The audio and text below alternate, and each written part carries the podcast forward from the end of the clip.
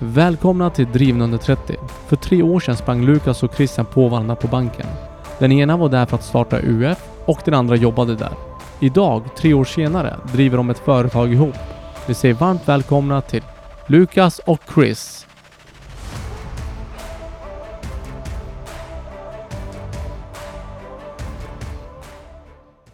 Varmt välkomna Lukas och Chris. Tack så mycket. Stort tack. Hur är läget med er två? Det, det är bra tack. Vi, vi har kommit från Södertälje och två timmar men vi mår bra. Ja men exakt. Det är, man är taggad på här. Varmt välkomna till Örebro. Stort tack. Jag sa det till Lukas. Jag bara fan jag har aldrig åkt de här gatorna. Och jag har ändå varit här i typ sju år. Har du varit här förut Lukas? Jag har varit här en gång och kollade på en livepodd.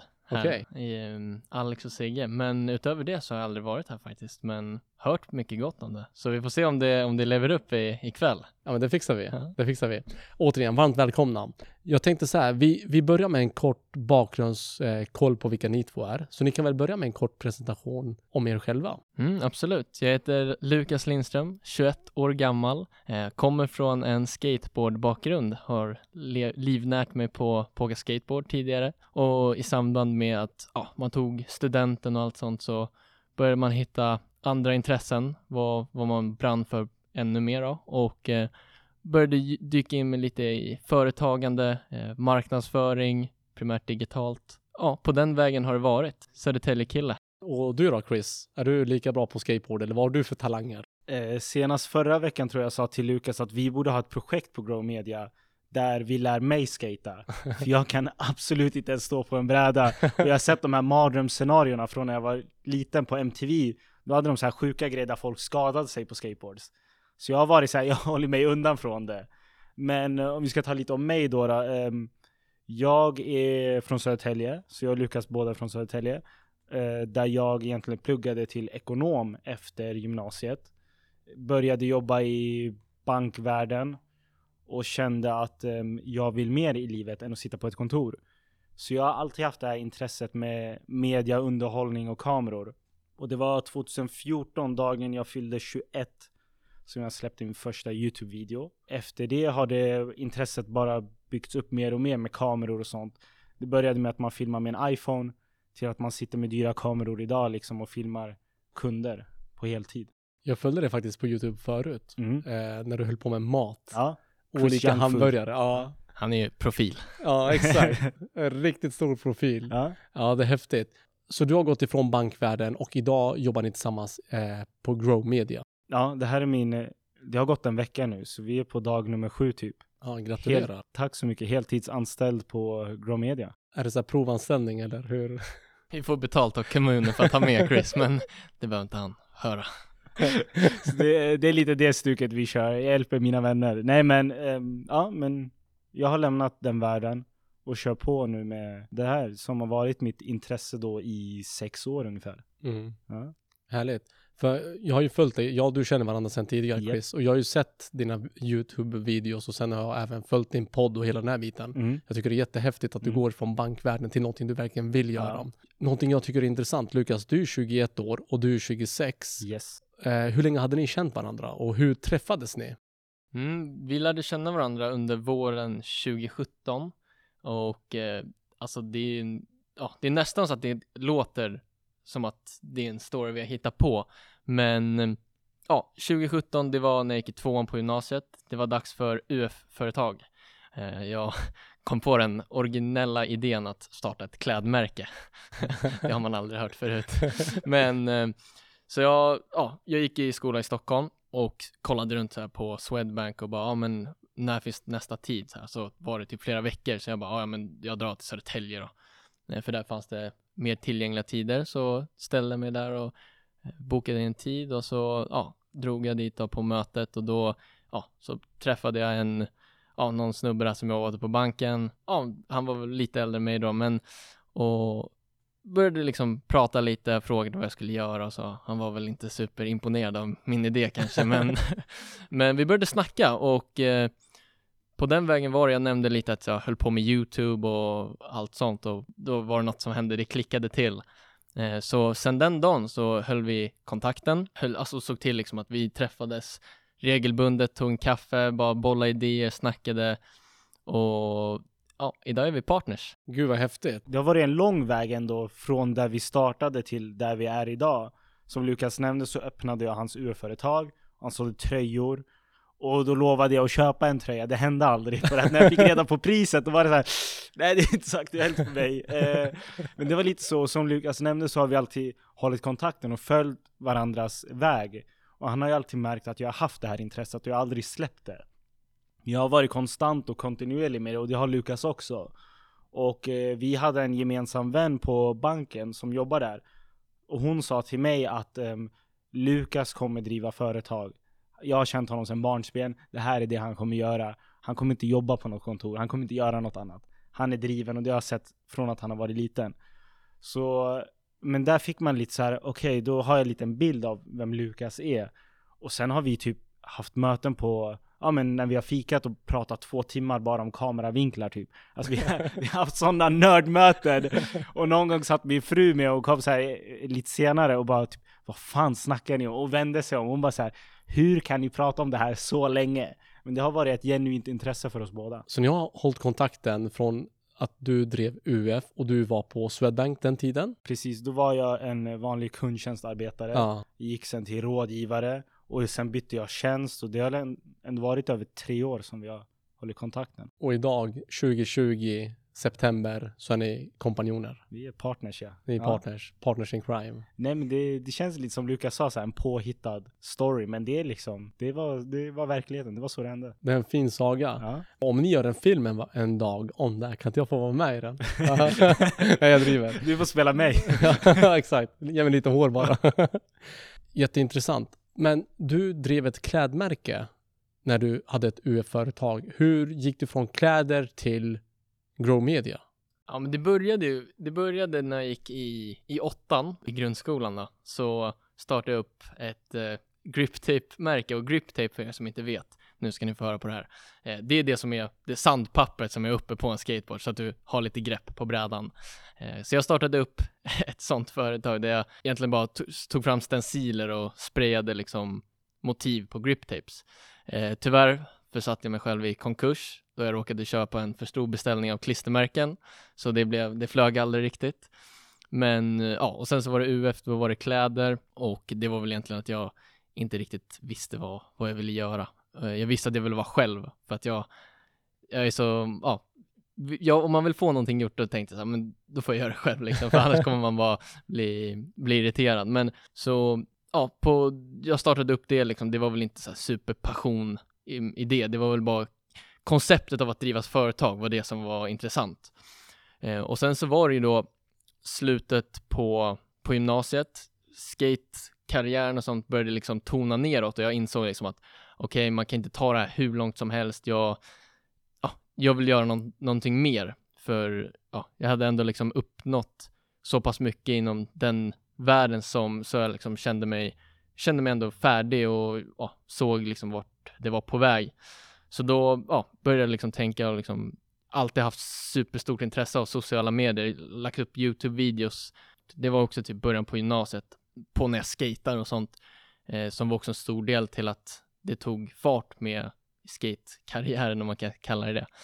Ja, sociala medier, fe- äh, Instagram, Facebook, allt sånt har jag tyckt varit skitkul. Och så började det med att för eh, min, min eh, mamma driver lokalt företag i Södertälje. Så det började egentligen med att jag tog över hennes Instagram-konto och bara, det här är skit, jag måste styra upp det här. Så då började jag gå dit och ta bilder och lägga upp det, skriva captions och började växa upp det kontot. Um, och till slut så insåg jag bara, men fan, det här kanske är någonting som man kan skala upp och göra på större nivå, göra bättre och skapa mer värde genom. Och då dö- djupdök jag mig inom digital marknadsföring då, så eh, marknadsföring på sociala medier. Mm. Ja, vilken, vilken resa. Ändå häftigt att du, du hittar din grej på det sättet. För jag har ju följt dig, Chris, under många år på sociala medier framförallt. Yes. En trogen supporter. Ja, nej, du, alltså om vi får statistik på något sätt av vem som har kommenterat, gillat och svarat på mina stories mest, då är Petrus hela topp tio. Han är ett till tio. Säg kanske någon vän kommer, men sen är Petrus resterande hundra. Alltså det är, garanterat. Ja. Men ni är i en bransch där det är ganska mycket konkurrens. För jag upplever personligen att det är många som ger sig in i den branschen som jobbar med kameror. Idag kommer jag ganska mycket med mobiltelefonen också. Mm. Jag menar, ni ser mina stories, ja, hur jag redigerar. Ja. Nära. Men hur, hur klarar ni av den konkurrensen med tanke på att det finns de som har varit med ett bra tag och ni är ändå ganska nya, ni är driftiga, mm. men ni är ändå ganska nya. Hur, hur lyckas ni konkurrera med andra? Nej, men vi tror ju stenhårt på att vi kommer ifrån rätt generation. Vi, man ska inte klanka ner på eh, någon annan så, men vi har vuxit upp med sociala medier. Vi har ett genuint och naturligt intresse för det. Vi gör det själva. Eh, och sen så tror jag att det handlar liksom, i slutändan så tror jag inte det viktigaste är liksom hur många år du har hållit på med det, utan framförallt fokusera på vad som är värdeskapande och framförallt hela tiden se till att kunden är i fokus också. För det är väl egentligen hela vår filosofi. Vi vill, vi vill aldrig liksom låsa upp våra kunder. Vi vill aldrig liksom få dem att göra något som inte känns bra för dem. Alltid liksom se till att kunden är i fokus. Har de någon fråga, de ringer oss. Vi svarar alltid eh, måndag till söndag. Det är inget snack om saken. För att, ja, vi, det, vi, det, utan kunderna så hade inte vi varit någonting, eller varit där vi är idag. Att hela tiden ha ett brinnande intresse för dels själva jobbet vi utför, men också allt runt omkring. Se till att alla liksom mår bra, alla, liksom, alla parter är nöjda. Att inte göra någonting kortsiktigt, utan istället göra, fokusera på att gör vi någonting som vi kan stå för. Att alltid se till att ja, det här kan vi sätta vårt namn på, det här är, det här är vi. Eh, så kommer man ganska långt på det, och det har vi väl märkt eftersom vi inte har funnits som bolag så länge, så börjar vi ändå redan märka att eh, det börjar ge eh, avtryck. För jag måste fråga, vad är exakt ni gör? Kan inte ni berätta lite kort i detalj? För nu, mm. jag såg en film mm. där ni filmar för Fastighetsbyrån. Mm. Men vad är det ni gör? Kort, alltså om man ska säga kort så är Grow Media eh, en digital marknadsavdelning. Så vi kan egentligen hjälpa företag med allting från att eh, marknadsföra sig på sociala medier. Vi eh, kan rekrytera åt dem. Vi sköter eh, alltså fotofilm, hemsidor, landningssidor, bygger strategi, tar fram strategi. Egentligen liksom allting som har med, som en mark- marknadsavdelning kan göra. Vi analyserar statistiken, ser till att den hela tiden är på topp. Vi kör vårt kontinuerliga förbättringsarbete. Vi jobbar en del inom lean-filosofin. Se till att vi liksom taktar av allting i, som vi ska. Sköter allt på våra pulstavlor. Och jag tror att hela tiden ja, se till att, för, all, genom att ännu en gång, nu återkopplar jag till det, men att se till att kunden inte ska behöva känna så här, ja men, åh, nu måste jag ringa min hemsidekille för att göra det här. Utan att de alltid liksom vet att, ja men, går jag till Grow Media så de är alltid ett samtal bort och de fixar allt inom det här. Och då behöver det inte vara svårare än så. Och sen så upptäcker vi liksom, som till exempel det här med rekrytering, det var någonting som vi aldrig hade tänkt på tidigare. Så testade vi det åt en kund och började rekrytera för l- sjukt låga priser. Eh, och de fick in exakt den kompetensen de ville, och det var liksom, det var labb. Det var labbyrken. Eh, så det var ju liksom så här, det var inte superlätta mål, alltså målgrupper att hitta.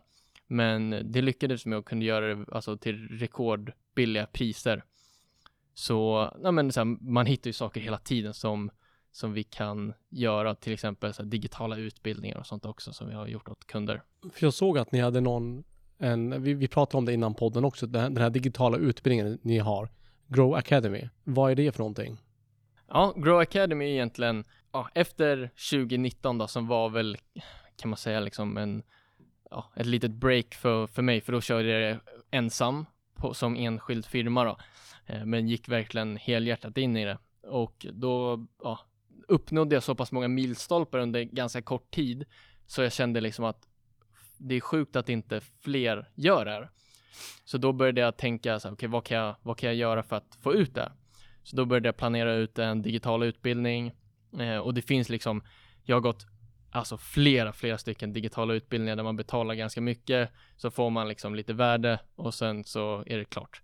Eh, men att ge någonting som är fullpackat med coaching, med de här videoutbildningarna, få de här arbetsbladen, manus, worksheet, spreadsheet, all, alltså allting.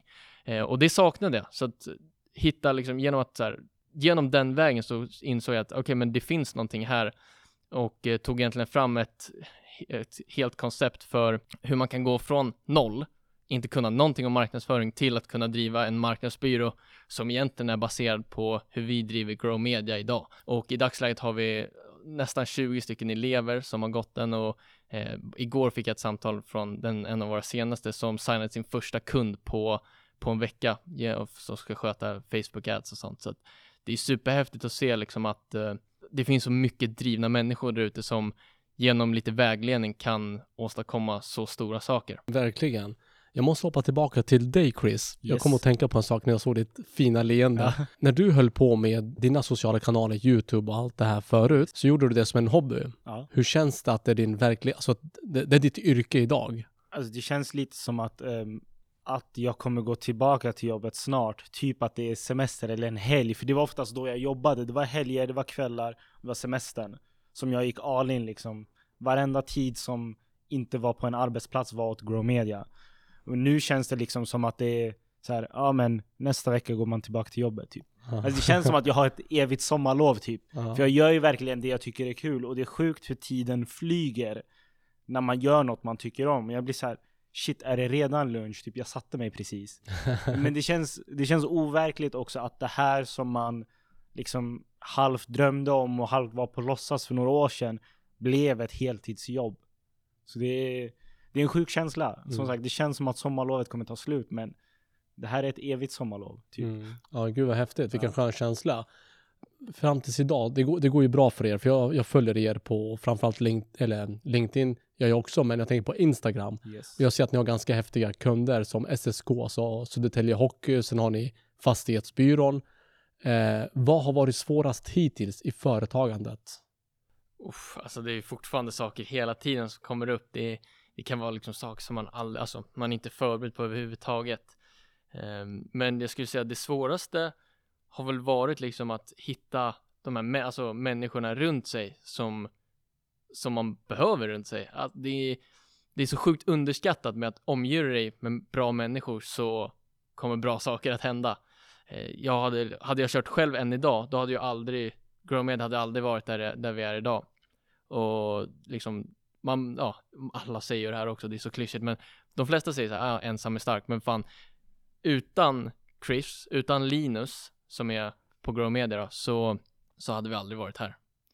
Så det är väl liksom, ska man göra någonting så omge dig med bra människor. Som sagt, man vet aldrig vem som kommer, det kommer bli någonting tillsammans med liksom. Jag skulle ju aldrig tro att när jag gick in där i tvåan på gymnasiet att bankmannen som jag hamnade hos skulle bli min partner efter om tre år liksom. Från och nu kallar vi Chris för bankmannen. Ja, jag tycker det låter, äh, resten det, av poddtiden. Det låter bra. Jag tycker det, jag tycker det är en bra grej du pratar om, just det här med att ha ett starkt nätverk. För det är ganska ensamt när man startar ett företag. Det är jätteviktigt att omge sig med rätt människor. Jag såg att du i början på året, eller på våren rättare sagt, gick med i GEOS. Mm. Eh, Young Precis. Entrepreneurs of Sweden. Exakt. Vad, vad är det för någonting?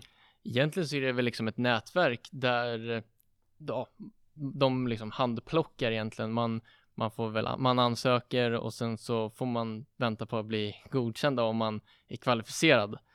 Så hur jag kom in på det var att jag hade en av mina första kunder när jag var själv som enskild firma som var med där. Och jag tyckte det såg så jävla häftigt ut. Så naivt nog så sökte jag då efter att ha hållit på med företag i en kvart typ. Men eh, ja, såklart blev jag ju nekad. Men sen så, ja, under våren så kom jag på det igen och bara, det här är ju sjukt häftigt. Och det var faktiskt, eh, jag ska ge en shoutout till Melker och Gustav som hörde av sig till mig. Eh, och de driver, eh, Casual Business heter de, kör ett projekt nere i Lidköping som är jävligt häftigt. Men eh, de, ja, de berättade att de träffades genom GEOS. Och då fick jag upp, ja fan just det, det finns ju. Så jag, jag ansökte och eh, de, de var sköna nog och släppte in mig. Eh, så att... Det har varit jättehäftigt, och det var ju tack vare dem jag kom i kontakt med Ung Drive, som det var nu somras var jag coach åt ett gäng ungdomar nere i Gnosjö. Fick coacha dem lite. Ja, vad kul. Och, och du då, Chris, eh, hur är det med dig? För du, jag kan tänka mig att du har ett starkt nätverk i bankvärlden, vilket inte är dåligt när man driver ett företag. Nej. Men eh, hur mycket tänker du på det här med nätverkande och hela den här biten? Uh, om man tänker så här, jag har tidigare varit en naiv ungdom med massa drömmar och mål och liksom jag ska bli Sveriges största YouTuber och sådana grejer, till att nu när man sitter med Lukas och Linus dagligen som har det här riktiga business-tänket. Där jag gick från att jag sa till dem att jag vill inte ha något med business att göra. Jag vill bara sitta och redigera mina videor och bilder, till att jag blir så här, hmm, man kanske borde, borde ta vara på det här. För jag, jag ser ju saker Lukas inte ser, men när vi går ut till kunder så hänvisar alla till att det här är Ninas son. Och Ninas, det är ju hans morsa då, som har en lokal butik i Södertälje. Och jag märker där att alla företagare i Södertälje känner varandra på ett eller annat sätt. Och då klickade det lite, oj, att ha ett sånt här nätverk som hans eh, mamma och hans familj har lyckats eh, komma åt. Liksom. Det, det är guld värt, för då får Lukas ett namn per automatik nästan. Och i och med att jag antar då att hans mamma alltid har levererat bra kvalitet och har liksom den här stämpeln, så går det automatiskt till Lukas, och Lukas levererar också. Det är inte så att Lukas bara kan sitta och leva på hans morsa, men vi levererar ändå väldigt bra kvalitet, och det, det ökar ju vårt namn. Och samma sak där när vi signade med S S K. Då var det innan jag ens var relevant för Grow Media. Men där också spreds det så jävla mycket att vi var liksom hockeylagets marknadsbyrå. Och där kändes det lite som att det var en av våra milstolpar på Grow Media. Och liksom nå ut till de här företagarna. Och det var ju också därför typ Fastighetsbyrån fick upp ögonen. Så de hörde av sig och var nyfikna på vad vi kunde hitta på tillsammans. Och eh, vi tog fram egentligen ett koncept som var helt nytt för mäklare Sverige, om man kan säga så. Så det är ju, ja, man vet liksom aldrig vad, vad som leder till vad. Ligger den där filmen kvar? Jag tycker den är helt fantastisk. Mm, den, den, vi... ligger, den ligger kvar, den ligger under Fastighetsbyrån Nykvarn på Facebook. Mm. Så den kan man kolla om man vill. In och kika på den, jag rekommenderar den. Men jag tycker en sak som är väldigt intressant är när jag pratar med företagare, alltså företagsledare överhuvudtaget, så brukar många prata om att man ska nischa sig. Vi pratade om konkurrens tidigare, att det, det, det är en bransch med mycket konkurrens. Då brukar folk tänka att om vi, om vi nischar och hittar en nisch som ingen blir lika bra som oss på, så kommer ni där tvärt emot. För, för ni, ni, ni är väldigt breda, och vi pratade om det tidigare också. Vad är hemligheten? Varför nischar ni inte? Ja, anledningen är väl inte svårare än att ja, vi är fortfarande liksom ett nystartat företag, så vi vill egentligen inte utesluta några. Så det som egentligen var väl grejen, att så fort vi kan se att okej, okay, här finns det alltså potential för att vi kan göra något jäkligt häftigt, så, så tar vi den. För känner vi liksom att vi kan faktiskt hjälpa den här kunden och göra skillnad på riktigt, då, då kör vi. Då spelar det liksom ingen roll om det är liksom något helt nytt eller något helt liksom läskigt att ge sig in i, utan vi tror på verkligen det vi gör och eh, hittar en lösning så att våran kund kan verkligen få, få det vi säger att de kan få. Och är det någonting som vi känner att okej, okay, men här kan vi inte göra någonting, då tar vi det inte. Så det är väl egentligen så det grundar sig. Och sen skulle jag, som jag sa till dig innan, att jag skulle inte bli förvånad om att om två, tre år så är man nischad på en specifik bransch. För att som sagt, man blir ju bättre på någonting ju mer man gör det. Och det märker vi också. Vi har väl ja, inte med flit, men vi har ju sakta gått mot en viss typ av företag för att vi har sett att det funkar, men vi har väl inte valt att nischa oss helt och hållet. Så ja, jag tror än en, en gång bara hungern av att liksom hela tiden göra någonting jävligt bra och se till att hjälpa folk på riktigt, det är väl det. Vad är det roligaste med att driva företag? Uff, alltså allt. Det är liksom hela, hela konceptet liksom, allting från alla häftiga människor man får träffa, alla häftiga liksom, kunder man får jobba tillsammans med, coola saker vi kan skapa tillsammans, och ja, men, alltså, känna att man tillför någonting. Det är en jävligt häftig känsla av att känna att okej, okay, men at the end of the day så gjorde vi någonting jävligt bra som skapade värde på riktigt. Och det är väl det, är väl det att hela tiden fokusera på att ja, men, gör vi någonting av värde, skapar vi värde för någon? Eh, och eh, gör man inte det så kanske man får tänka om lite, men eh, när man gör det så det känns, det känns väldigt bra i alla fall. Mm. Chris, du då? Eh, jag skulle nog säga att det är två saker som gör att det här är jävligt kul. Den ena är ju som Lukas nämnde lite, att när man skapar värde för en kund, och vi gör en kund som är en trafikskola som gick från att de hade en heltidsanställd och en deltidsanställd som jobbade som taxichaufför vid sidan om, till att han nu, taxichauffören, har heltid. De har anställt en tredje och kollar på en fjärde. Och de märker skillnaden från före vi var där och efter, och har i åtanke att det här var under coronatider. som vi fick deras företag att nästan fyrdubblas i storlek. Och att bara se det konkret, hur ett företag har växt på grund av marknadsföringen och de videorna och den, ja men, de reklamerna vi gör åt dem, att det verkligen ger resultat. Och det andra som jag skulle säga är roligt med det här är, jag skulle säga friheten och osäkerheten på vad som händer imorgon. Det är liksom, igår hade vi ett möte där vi sa, ja men det här blir en chillvecka. Till att jag gick ut och filmade liksom åtta timmar oplanerat åt en fastighetsägare i norra Stockholm. Till att vi sitter här efter arbetstid genom citattecken. För vissa skulle se det här som övertid. Och hade du suttit på en kontor efter klockan fem på en eftermiddag, då hade man ju krävt kompensation och vad fan ska du jobba över? Men jag ser det här inte som att jobba över. Även om vi kommer vara hemma klockan nio ikväll. Jag ser det här som att alltså det är kul för mig. Så jag ser ju inte riktigt det som ett jobb. Även fast det är ett jobb. Så det är lite det jag drivs av, att jag inte vet vad som händer imorgon. Och jag gillar den här spänningen och liksom den här halvt osäkerheten. Så man måste alltid vara lite på sina tår och inte bara bli bekväm som man oftast kan bli på ett kontor. Och liksom känna sig som en robot och bara varje dag ser likadan ut. Jag gillar variationen. Men när ni är så här på kontoret, vi, vi snackade om brainstorming tidigare, att ni brukar sitta där. Vad är det ni pratar, är det kameror ni pratar om hela tiden? Eller? Nej, man har väl kommit ifrån, jag försöker liksom, nu får Chris ta alla de puckarna. Men det kan vara liksom, ja, det kan vara allt möjligt. Det är, ja, allting från att vi får någon helt galen idé att vi ska beställa någonting sjukt från Fiverr till att ja, komma på liksom vad vi ska ha för låt i nästa video eller vad vi ska, vilken målgrupp vi ska rikta en, en kampanj mot. Och det kan liksom vara vad som helst. Ibland så kör vi lite så här mini-games på kontoret också med att slänga snusdosor hit och dit. Och, men det gäller också så här, företagande ska alltid vara liksom så himla seriöst och sånt, och det har man ju full respekt för. Men att hela tiden liksom, det ska vara kul. Alltså, för det, är liksom, det krävs så pass mycket av dig, så att göra saker för att det är sjukt kul, det kommer bära dig alltså, så mycket längre. För att du inte kommer... Ja, allting blir som du sa, det blir som ett långt sommarlov fast man gör sitt jobb egentligen. Kommer ni alltid överens eller har ni era fighter ibland? Nej, men jag tycker inte riktigt så. Alltså det är väl, men ibland så kan man väl liksom ha feedback på, vi ser det som jag bollar med Chris är väl mest filmer och sånt eftersom han är creative director och producerar allting. Men eh, aldrig liksom något sånt där, utan vi... Det är jävligt häftigt för vi alla är ändå ganska lika i hur vi tänker och våra värderingar. Vilket gör, underlättar sjukt mycket. Annars hade det varit en stressig vardag.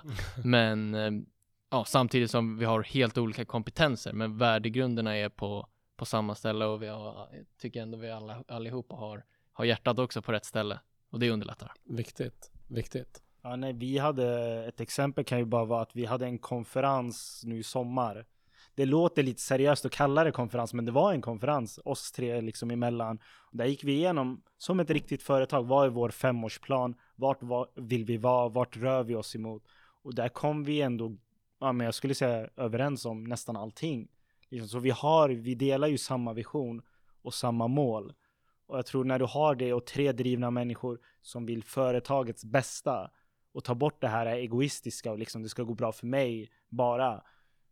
Alltså det, vi har inte haft, alltså peppa peppa, men vi har inte haft ett bråk ännu. Vi har inte tjafsat så. Vi har självklart, o, alltså vi tycker lite olika om olika saker. Vi är tre olika människor. Men i det stora hela kommer vi oftast alltid överens. Och det, det ska man inte heller underskatta. Att det alltid är skön stämning när man kommer till kontoret. Mm. Att vi gillar varandra, alla tre. Jag tror det är jätteviktigt mm. att ha en bra stämning på kontoret. Eh, vill ni berätta någonting som inte jag har ställt frågor kring? Någonting som kan vara bra att ta upp i podden. Inte direkt. Nej. Tycker att du...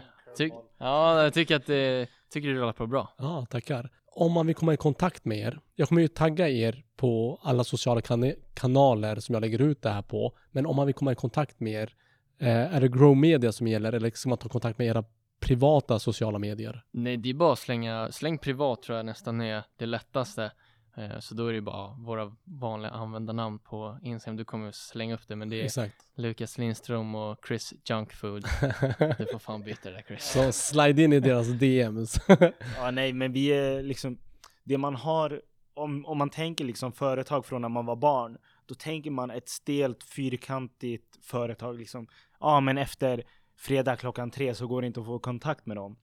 Nu ser jag inte att det är nyttigt att sitta där söndag kväll och vara tillgänglig, men alltså vi är människor och vi finns ändå väldigt tillgängliga, och vi har, vi försöker få bort den här barriären av att vara det här stela företaget. Vi är tre unga killar som älskar det vi gör, så vi finns fan tillgängliga hela tiden i princip. Mm. Jag ska testa det, jag ringer er på söndag. Ja, testa. Jag skulle väl få en sån här procent på att gå med i er uh, akademi och grejer när jag driver. Okej, okay. Nu innan vi börjar avrunda, eh, jag ställde ut en fråga på Instastory ifall folk hade frågor direkt till er två. Jag valde ut fyra stycken där det kommer från lyssnare, som sagt. Vi kan börja med den första till dig, Lukas. Då lyder frågan så här: varför slutar Lukas med YouTube? Nej, jag slutar inte med YouTube. Det är väl egentligen så här, man inser ju ganska fort att samma sak som det var med skaten, liksom, att man, det är så mycket, man har inte lika mycket tid längre. Och liksom, har vi all vår tid idag går till våra kunder. Hade det varit, det är inte så att jag sitter hemma och rullar tummarna och hoppas på att det ska bli bra väder, utan det är liksom, man har saker hela tiden att göra. Så fort liksom vi har streamlinat saker mer ordentligt på, eh, med Grow Media och sånt, så kommer allt sånt där att kicka igång igen. Det är ingen snack om saken. Vi inser ju själva liksom hur, hur mycket sånt där betyder, både för våran egna tillväxt men också tillväxt för andra, i form av liksom, kan vara liksom att de får någon lärdom eller någon motivation till att göra någonting. Så att det kommer såklart kicka igång igen. Det är väl egentligen bara att just nu så vi har bara tjugofyra timmar på ett dygn, och den, de timmarna, de tjugofyra timmarna går till våra kunder bara. Mm, okej. Okay. Och eh, Chris. Yes. Du gick från bank till att bli egen, ja, tillsammans med Lukas. Ja. Hur lång tid tog det att gå från tanke till handling? Nu måste jag tänka, liksom, den här tanken har ju ändå funnits i liksom bakhuvudet redan sedan jag pluggade, liksom, när jag började YouTube. Målet var ju inte bara, det var ju för skojs skull, men jag hade ändå så här, jag vill bli en stor YouTuber och leva på det. Sen märker man att det kräver en viss tid som jag tyvärr då inte var villig att lägga på det. Och liksom den ansträngningen och den kontinuiteten. Men jag hade ändå det i bakhuvudet och sa det ändå högt och har skrivit det på mina sociala medier att jag kommer jobba med det här en dag. Och hade liksom den drömmen. Så jag skulle säga att det tog, om man säger konkret då, sex år att ha det här. Men sen har det alltid gått så här, ska man, ska man inte, ska man, ska man inte, hur gör man, vad händer, hur, liksom, ska jag verkligen banga på en inkomst för att börja från noll? Och sen var det ju tur lite att mina, min och Lukas väg korsades.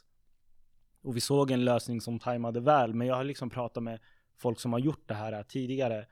Eller ja, men har tagit det steget. Och liksom, hur gick ni tillväga? Vad tänkte ni på? Vad är viktigt? Och då har jag lite fått så här, ja men det kanske var skönt om jag hade haft en buffert då. Då tänkte jag, okej, okay, jag bockar av sådana här saker som jag fick tips. Liksom bockar av dem, fixar en buffert. Ta bort alla skulder om man har några, köpa en bil och du, du vet liksom sådana saker för att eh, sänka tröskeln så mycket som möjligt. Så jag, det tog sex år. Det skulle förmodligen gå mycket snabbare om jag hade ett konkret mål. För jag som sagt började med att jag ska vara YouTuber. Till att jag sitter nu med en vän på ett produktionsbolag där jag är creative director typ.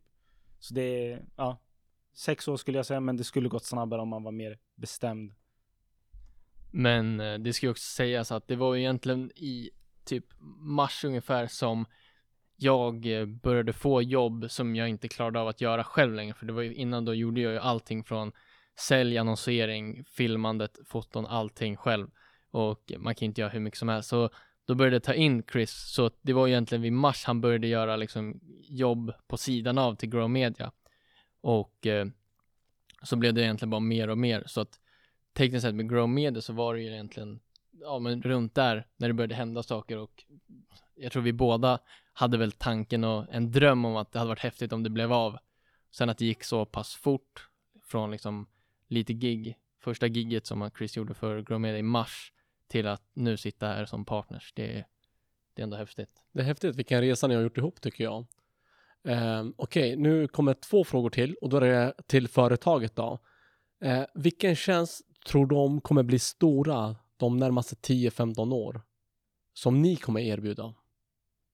Spännande fråga. Grejen med det där, det är att så här, det kommer ju nya saker hela tiden. Det är liksom, vi själva upptäcker det också så här. Vi, ja, det kommer nya saker hela tiden som man måste sätta sig in i och grotta ner sig och lära sig. Så liksom tio, om vi säger tio år, det är så här, det finns fan ingen, alltså ingen aning. Men som sagt, jag tror superhårt fortfarande på med eh, utbildningssystemen. Jag tror definitivt att vi kommer jobba vidare på den fronten, att erbjuda mer nischade utbildningar på den. Eh, och även kanske göra det åt eh, kunder som vill ha något i samma stil. Det tror jag absolut på. Men även de här, lite som vi har börjat göra åt Fastighetsbyrån, sådana här eh, fastighet- eller bostadstours egentligen kan man kalla det. Eh, att det kanske är något som händer mer inom det. Men eh, så här, man, det går så jävla fort. Det är nytt hela tiden. Uh, om man ska säga just tio år är ett jäkla stort tidsspann i och med att teknologin och allting växer uh, så, så snabbt. För tio år sedan, för dina yngre lyssnare då, fanns typ inte Instagram. Det fanns inga pengar på YouTube. TikTok, vad var det för tio år sedan liksom? Och smartphone. Det var ingen, om du gav en mobil till någon och bara kan du ta bild? Folk visste inte hur de skulle ta bilden för tio år sedan. Så det är så himla svårt att liksom förutse vad som händer om tio år. Det kommer vara nya plattformar.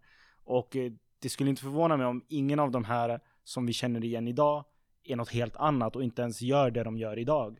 För liksom, det fanns inte ens videor på Facebook för typ fem år sedan. Så alltså det ändras ju och man hänger med, och det är ju det som är viktigt, och det jag tycker vi gör bra är att vi hänger med med, liksom med vinden och liksom anpassar oss vart branscherna går. Så det, det är jävligt svårt att säga, men mm. vi, vi kommer vara där om tio år i alla fall. Det ska bli intressant att se. Ja. Eh, har de några tankar på att skapa något instrument, alltså något verktyg som inte finns idag?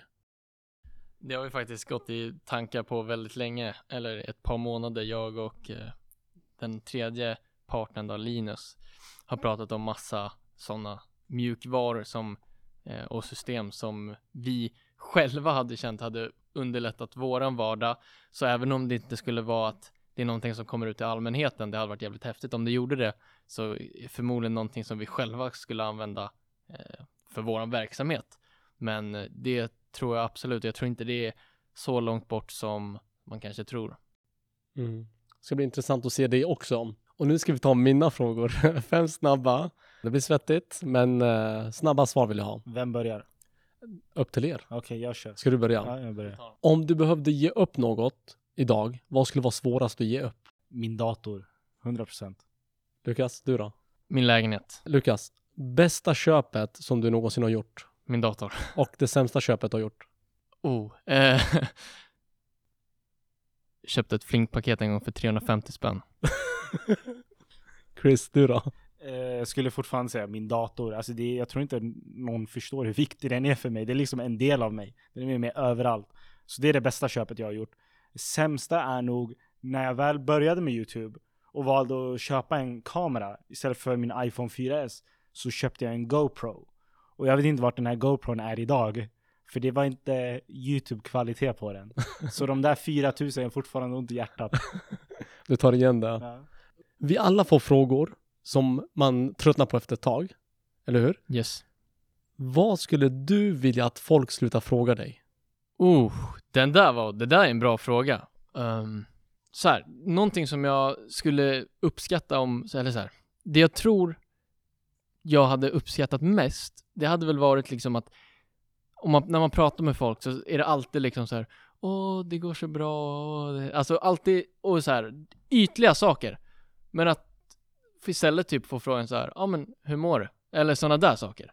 Det är någonting jag har tänkt mycket på senaste tiden, att det alltid, träffar man någon så är det alltid liksom något i den stilen, ja det är såklart bara, hur är läget? Så här, men det är ju bara trötta svar, men istället för att liksom fokusera på sånt som är alltid på ytan, det som inte har något riktigt värde egentligen, istället fokusera lite mer som på det viktigaste, alltså personen i sig. Tur att jag la fokus på er två i början då. Ja, ja. Så är det. Ja. Chris, du då? Eh, jag skulle nog säga att eh, det, det kanske går in lite på Lukas svar och det kanske är lite klyschigt, men sen när jag filmade eh, och var som mest inom artistbranschen, filmade artister där, jag var liksom på Peace and Love och filmade varenda svensk artist som var relevant för två år sedan. Och den första frågan var, hur mycket fick du? Och i mitt huvud gick aldrig tanken med pengar. Alltså att jag skulle göra det här för pengar. För jag, de tog mig dit, jag fick bo där gratis. Jag fick filma alla artister, jag fick vara på scenen med alla svenska artister. Men den första frågan folk ställde var, hur mycket tjänade du? Och att pengar ska behöva vara den första frågan. Det, det är lite så. Ja, men att hela tiden det ska vara det som är fra- alltså någon form av framgångsfaktor. Att ja, men ni tjänar bra liksom. Och det är så mycket så andra saker som är av så mycket större värde. Mm. Eh, och det är superintressant svar. Mm-hmm. Verkligen. Den frågan jag får mest är så här, när ska du åka till Turkiet och plantera hår? Varje gång jag loggar in på sociala medier, Facebook, Instagram, jag får så här hårprodukter. Åk till Turkiet, billiga resor under corona. Du ser ut som Jason Said, alltså du kan ju leva lite på den, den ja. Räkmackan. Men det var som jag sa till dig förut, Chris, när man beställer Jason från Wish. Då får man Petrus. Exakt. Vad lägger du först märke till när du träffar en ny person? Hur de är som... Ja, det jag skulle säga, det är väl liksom vad de har för... Man märker ganska fort vad de har för typ av värderingar. Man märker vad de ställer för typ av frågor, om de ens gör det, eller vad de väljer att prata och fokusera på. Det, det tror jag är det.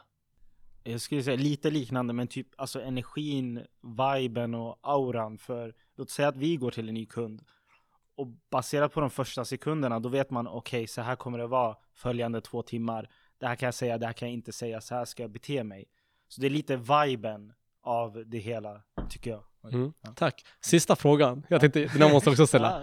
Vem är segast av er två? Vem får ni alltid vänta på? Av oss två? Ja.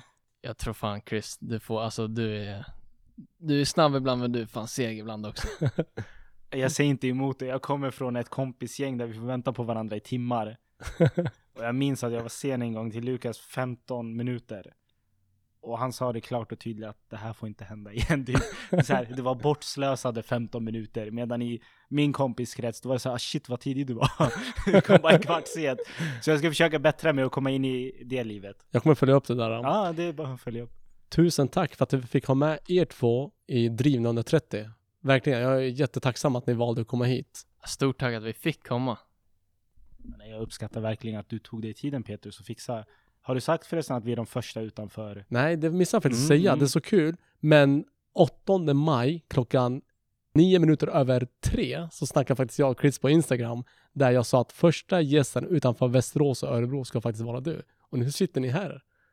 Så att... Uh... Ja, ni ser drömmar bli verklighet. Exakt. Manifestera. Börja med det.